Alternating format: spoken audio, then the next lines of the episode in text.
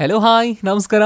ನಾನಿದ್ದೀನಿ ರಾಜ್ ನಿಮ್ಮ ಜೊತೆ ಬೆಳ್ಳಿ ರೇಖೆಯಲ್ಲಿ ಸೊ ಬೆಳ್ಳಿ ರೇಖೆಯ ಉದ್ದೇಶ ಏನಪ್ಪ ಅಂತಂದರೆ, ನಮ್ಮ ಜೀವನದ ಒಂದಷ್ಟು ಅನುಭವಗಳು ಅಥವಾ ನಾವು ಕೇಳಿ ತಿಳ್ಕೊಂಡಂತಹ ಒಂದಷ್ಟು ವಿಚಾರಗಳು ಅಥವಾ ನಮ್ಮ ಗಮನಕ್ಕೆ ಬಂದಂಥ ಒಂದಷ್ಟು ಅಂಶಗಳನ್ನು ನಿಮ್ಮ ಜೊತೆಗೆ ಹಂಚಿಕೊಳ್ಳೋದ್ರ ಮೂಲಕ, ಬಹುಶಃ ಆ ಮೂಲಕ ನಿಮಗೂ ಅದು ಸಹಾಯ ಆಗಬಹುದು, ಸಹಾಯ ಆಗಬೇಕು ನಿಮ್ಮಿಂದ ಇನ್ನೊಬ್ರಿಗೂ ಕೂಡ ಆಗಬೇಕು ಅನ್ನುವಂಥದ್ದೇ ನಮ್ಮ ಉದ್ದೇಶ. ಸೊ ಹಾಗಾಗಿನೇ ಇವತ್ತೊಂದು ವಿಚಾರನ ನಾನು ನಿಮ್ಮ ಜೊತೆಗೆ ಹಂಚ್ಕೊಳ್ಬೇಕು ಅಂತ ಇಷ್ಟಪಟ್ಟಿದ್ದೆ.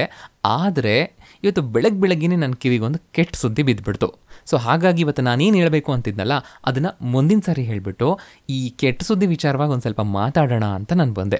ಸೊ ಏನಪ್ಪ ಕೆಟ್ಟ ಸುದ್ದಿ ಅಂತಂದರೆ ನನ್ನ ಸ್ನೇಹಿತ ಒಬ್ಬ ಜಗ್ಗ ಅಂತಿದ್ದ. ಹುಡುಗ ಏನೋ ಒಳ್ಳೆನೇ, ಆದರೆ ಏನೋ ಈ ಈ ಒಂದು ಸಂದಿಗ್ಧ ಪರಿಸ್ಥಿತಿ ಅಲ್ವಾ? ಇದು ಇವತ್ತಿನ ದಿನಗಳಲ್ಲಿ ಬಿಸ್ನೆಸ್ಗಳು ನಡೆಸುವಂಥದ್ದು, ಅದು ಇದು ಬಹಳನೇ ಕಷ್ಟ ಆಗಿಬಿಟ್ಟಿದೆ. ಸೊ ಹೀಗೆ ಒಂದು ಬಿಸ್ನೆಸ್ ನಡೆಸ್ತಾ ಇದ್ದ ಈ ಸದ್ಯದ ಪರಿಸ್ಥಿತಿಯಲ್ಲಿ ನೋಡ್ಕೊಂಡಾಗ ಅದು ನಡೀತಾ ಇರಲಿಲ್ಲ. ಒಂದಷ್ಟು ಸಾಲಗಳು ಅಂತ ಮಾಡ್ಕೊಂಡ್ಬಿಟ್ಟ. ಸೊ ಈ ಈ ಒಂದು ಸಾಲ, ಮನೆ, ಸಂಸಾರ, ಅದಕ್ಕೊಂದು ಬಡ್ಡಿ ಕಟ್ಟೋದು, ಅದು ಮತ್ತೊಂದು ಅಂತ ಅಂದ್ಕೊಂಡು ಆತ್ಮಹತ್ಯೆನೇ ಮಾಡ್ಕೊಂಡ್ಬಿಟ್ಟ. ಸೊ ಈ ವಿಚಾರ ಇವತ್ತು ಕೇಳಿ ಭಾಳ ಭಾಳನೇ ಬೇಜಾರಾಯಿತು. ಸೊ ಹಾಗಾಗಿ ಇಂಥ ಒಂದು ಸಂದಿಗ್ಧ ಪರಿಸ್ಥಿತಿ ಬಹುಶಃ ಎಲ್ರಿಗೂ ಬರ್ತಾ ಇದೆಯೇನೋ ಅಥವಾ ಎಲ್ರಿಗೂ ಬಂದಿರಬಹುದು ಕೂಡ. ಸೊ ಇಂಥ ಒಂದು ಪರಿಸ್ಥಿತಿಲಿ ಹೇಗೆ ನಾವು ಅದನ್ನ ಎದುರಿಸಬಹುದು ಅಥವಾ ಎದುರಿಸುವಂತಹ ನಿಟ್ಟಿನಲ್ಲಿ ನಮ್ಮನ್ನು ನಾವು ಹೇಗೆ ತಯಾರಿ ಮಾಡ್ಕೋಬಹುದು ಅನ್ನುವಂಥ ವಿಚಾರವಾಗಿ ಕೆಲವೊಂದು ಅಂಶಗಳನ್ನು ನನ್ನ ಒಂದು ಜ್ಞಾನ ಮಟ್ಟಕ್ಕೆ ನಾನು ನಿಮಗೆ ಹಂಚ್ಕೊಳ್ಳೋಕೆ ಇಷ್ಟಪಡ್ತೀನಿ. ಸೊ ಏನಪ್ಪ ಅಂತಂದರೆ, ನೀವೇ ಹೇಳ್ರಿ. ಯಾರಿಗೆ ತಾನೇ ಇಲ್ಲ ಕಷ್ಟಗಳು, ಹಾಂ?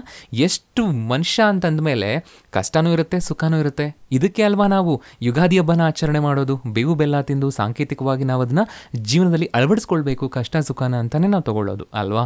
ಸೊ ಹೀಗಿದ್ದ ಪರಿಸ್ಥಿತಿಯಲ್ಲಿ ಮನುಷ್ಯ ಯಾಕೆ ಅಂಥ ಒಂದು ಘಟ್ಟ ಬಂದಾಗ ಹೆದರು ಬಿಡ್ತಾನೆ, ಹಿಂಜರಿದು ಬಿಡ್ತಾನೆ ಅಂತ ಬಹಳ ಬೇಜಾರಾಗುತ್ತೆ, ಅಲ್ವಾ?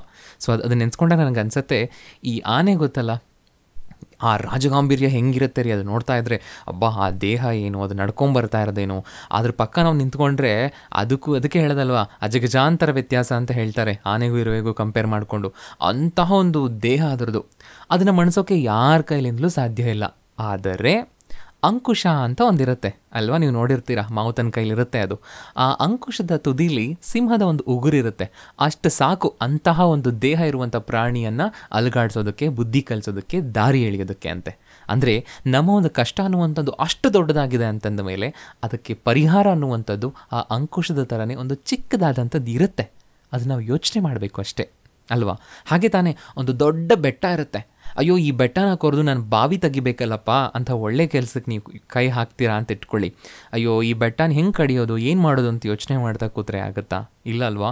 ಅಂಥ ದೊಡ್ಡ ಬೆಟ್ಟನ ನೀವು ಕಡಿಬೇಕು, ಅದನ್ನು ಚೂರು ಚೂರು ಮಾಡಬೇಕು ಅಂತಂದರೆ ಒಂದು ಚಿಕ್ಕ ಉಳಿ ಪೆಟ್ಟು ಸಾಕಲ್ವಾ ಅದಕ್ಕೆ? ಉಳಿ ಸುತ್ತಿಗೆ ಇವೆರಡು ಪೆಟ್ಟುಗಳು ಬಿದ್ದರೆ ಸಾಕು. ಆರಾಮಾಗಿ ಕಲ್ಲು ಚೂರಾಗುತ್ತೆ. ನೀವು ಅಂದ್ಕೊಂಡಿರೋ ಕೆಲಸ ಸಾಧ್ಯವಾಗುತ್ತೆ.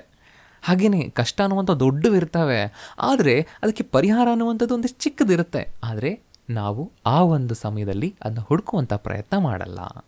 ಇದೇ ಅಲ್ವಾ ತಪ್ಪು? ನೋಡಿ, ಹಸಿರೆಲ್ಲನೂ ಇರುತ್ತೆ. ಈ ಸಸಿಗಳಾಗಲಿ ಅಥವಾ ಯಾವುದೋ ಸೊಪ್ಪಾಗಲಿ ಎಲ್ಲವೂ ಹಸಿರಾಗೇ ಇರುತ್ತೆ. ಆದರೆ ಅದರಲ್ಲಿ ಕೆಲವೊಂದು ಉಳಿಯಾಗಿರುತ್ತೆ ಕೆಲವೊಂದು ಸಪ್ಪೆಯಾಗಿರುತ್ತೆ, ಕೆಲವೊಂದು ಕಹಿಯಾಗಿರುತ್ತೆ, ಇನ್ನೊಂದು ಇನ್ನೊಂದು ಥರದ್ದೇನೋ ಇರುತ್ತೆ. ಆದರೆ ಅದು ಯಾವಾಗ ಗೊತ್ತಾಗೋದು? ಇದು ಇದೇ ಥರ ಇದೆ ಅಂತ? ಅದು ಗೊತ್ತಾಗೋದೆ ಅದನ್ನು ನಾವು ಸವಿದಾಗ ಅಥವಾ ಇದು ಹೇಗಿದೆ ಅಂತ ನೋಡಿದಾಗ ಅಲ್ವಾ? ಸೊ ಹಾಗಂತ ಈ ಹಸಿರು ಬಣ್ಣ ಇದೆ ಅಂತ ಎಲ್ಲವೂ ಒಂದೇ ರೀತಿ ಇದೆ ಅಂತ ಹೇಳೋಕ್ಕಾಗಲ್ಲ. ಎಲ್ಲನೂ ತೊಗೊಂಡು, ಎಲ್ಲ ಸೊಪ್ಪು ತೊಗೊಂಡು ನಾವು ಸಾಂಬಾರು ಮಾಡ್ತೀವ? ಇಲ್ಲ ಅಲ್ವಾ? ನಮ್ಮ ದೊಡ್ಡವ್ರು ಏನು ಹೇಳಿರ್ತಾರೆ ಅದನ್ನೇ ಮಾಡಿರ್ತೀವಿ ನಾವು. ಸೊ ಹಾಗೇ ನಾವು ಅದನ್ನ ಹುಡುಕೋ ಪ್ರಯತ್ನ ಮಾಡಬೇಕು. ನಾವು ಆ ಪ್ರಯತ್ನನೇ ಮಾಡೋದಿಲ್ಲ. ಅಂಥ ಸಂದರ್ಭದಲ್ಲಿ ಕಷ್ಟ ಬಂದುಬಿಟ್ಟಿದೆ ಅಂದರೆ ಮುಗ್ದೋಯ್ತು. ಇನ್ನು ನನಗೆ ಬಂದಿರೋ ಕಷ್ಟ ಇನ್ಯಾರಿಗೂ ಬಂದಿಲ್ಲ. ಇದೇ ನನ್ನ ಜೀವನದ ಕೊನೆಕ್ಷಣ ಅಂತ ಅಂದ್ಕೊಂಡು ಇಂಥ ಕೆಟ್ಟ ನಿರ್ಧಾರಗಳಿಗೆ ನಾವು ಮುಂದೆ, ಮುಂದಾಗ್ಬಿಡ್ತೀವಿ. ತುಂಬ ತಪ್ಪದು. ಹಾಗಾಗಿ ದಯಮಾಡಿ ನನ್ನೆಲ್ಲ ವೀಕ್ಷಕರಲ್ಲೂ, ನನ್ನೆಲ್ಲ ಸ್ನೇಹಿತರಲ್ಲೂ ನಾನು ಕೇಳ್ಕೊಳ್ಳೋದಿಷ್ಟೇ ದಯಮಾಡಿ ಕಷ್ಟ ಅಂತ ಬಂದಾಗ ಆ- ಒಂದು ಕ್ಷಣ ಏನಿದೆಯಲ್ಲ? ಅನಿಸುತ್ತೆ ಸ್ವಾಭಾವಿಕವಾಗಿ ನಮಗೂ ಅನಿಸುತ್ತೆ. ಅಯ್ಯೋ ಏನಪ್ಪ ಇದು? ನನ್ನನ್ನು ಇಷ್ಟೊಂದು ಮುಪ್ಪು ಮಾಡ್ತಾ ಇದೆಯಲ್ಲ? ಅಯ್ಯೋ ಏನಪ್ಪ ಇದು? ನನ್ನನ್ನು ಇಂಥ ಒಂದು ಸಂದಿಗ್ಧ ಪರಿಸ್ಥಿತಿ ಯಾಕೆ ಪದೇ ಪದೇ ದುಡ್ತಾ ಇದೆಯಲ್ಲ? ಆ, ದೇವ್ರಿಗೆ ನಾನು ಕಂಡ್ರೆ ಕಾಣಿಸ್ತಾ ಇದ್ದೀನ ಇಲ್ವಾ ನಾನು? ಯಾಕೆ ಇಷ್ಟೊಂದು ಕೋಪ ಆ ದೇವ್ರಿಗೆ ನನ್ನ ಮೇಲೆ? ಈ ಥರದ್ದೆಲ್ಲ ಅನಿಸುತ್ತೆ. ಆದರೆ ದಯಮಾಡಿ ನಾನು ಕೇಳ್ಕೊತೀನಿ ಆ ಒಂದು ಪರಿಸ್ಥಿತಿಯಲ್ಲಿ ತಟಸ್ಥರಾಗಿ ಅಂದರೆ ನೀವು ಏನು ಯೋಚನೆ ಮಾಡಬೇಡಿ ಸೈಲೆಂಟ್ ಆಗಬೇಡಿ ಸ್ವಲ್ಪ ಹೊತ್ತು. ಸಾಧ್ಯವಾದರೆ ಧ್ಯಾನ ಮಾಡಿ. ತುಂಬ ತುಂಬ ಒಳ್ಳೆ ಪರಿಹಾರ. ಇಂತಹ ಹಲವಾರು ಸಮಸ್ಯೆಗಳಿಗೆ ದೊಡ್ಡ ಪರಿಹಾರ ಧ್ಯಾನ ಅಂತಲೇ ಹೇಳ್ತಾರೆ ದೊಡ್ಡವರು ಅಲ್ವಾ? ಧ್ಯಾನ ಮಾಡಿ. ಒಂದಷ್ಟು ಅದು ತುಂಬ ಕಷ್ಟ ಆಯಿತು ಅಥವಾ ಆ ಒಂದು ಪರಿಸ್ಥಿತಿಗೆ ಆಗ್ತಾ ಇಲ್ಲ ಅಂತಂದಾಗ ಮನೇಲಿ ಮಕ್ಕಳಿದ್ರೆ ಮಕ್ಕಳ ಜೊತೆ ಆಟ ಆಡಿ, ನೀವು ಮಕ್ಕಳಾಗಿ ಆಟ ಆಡಿ.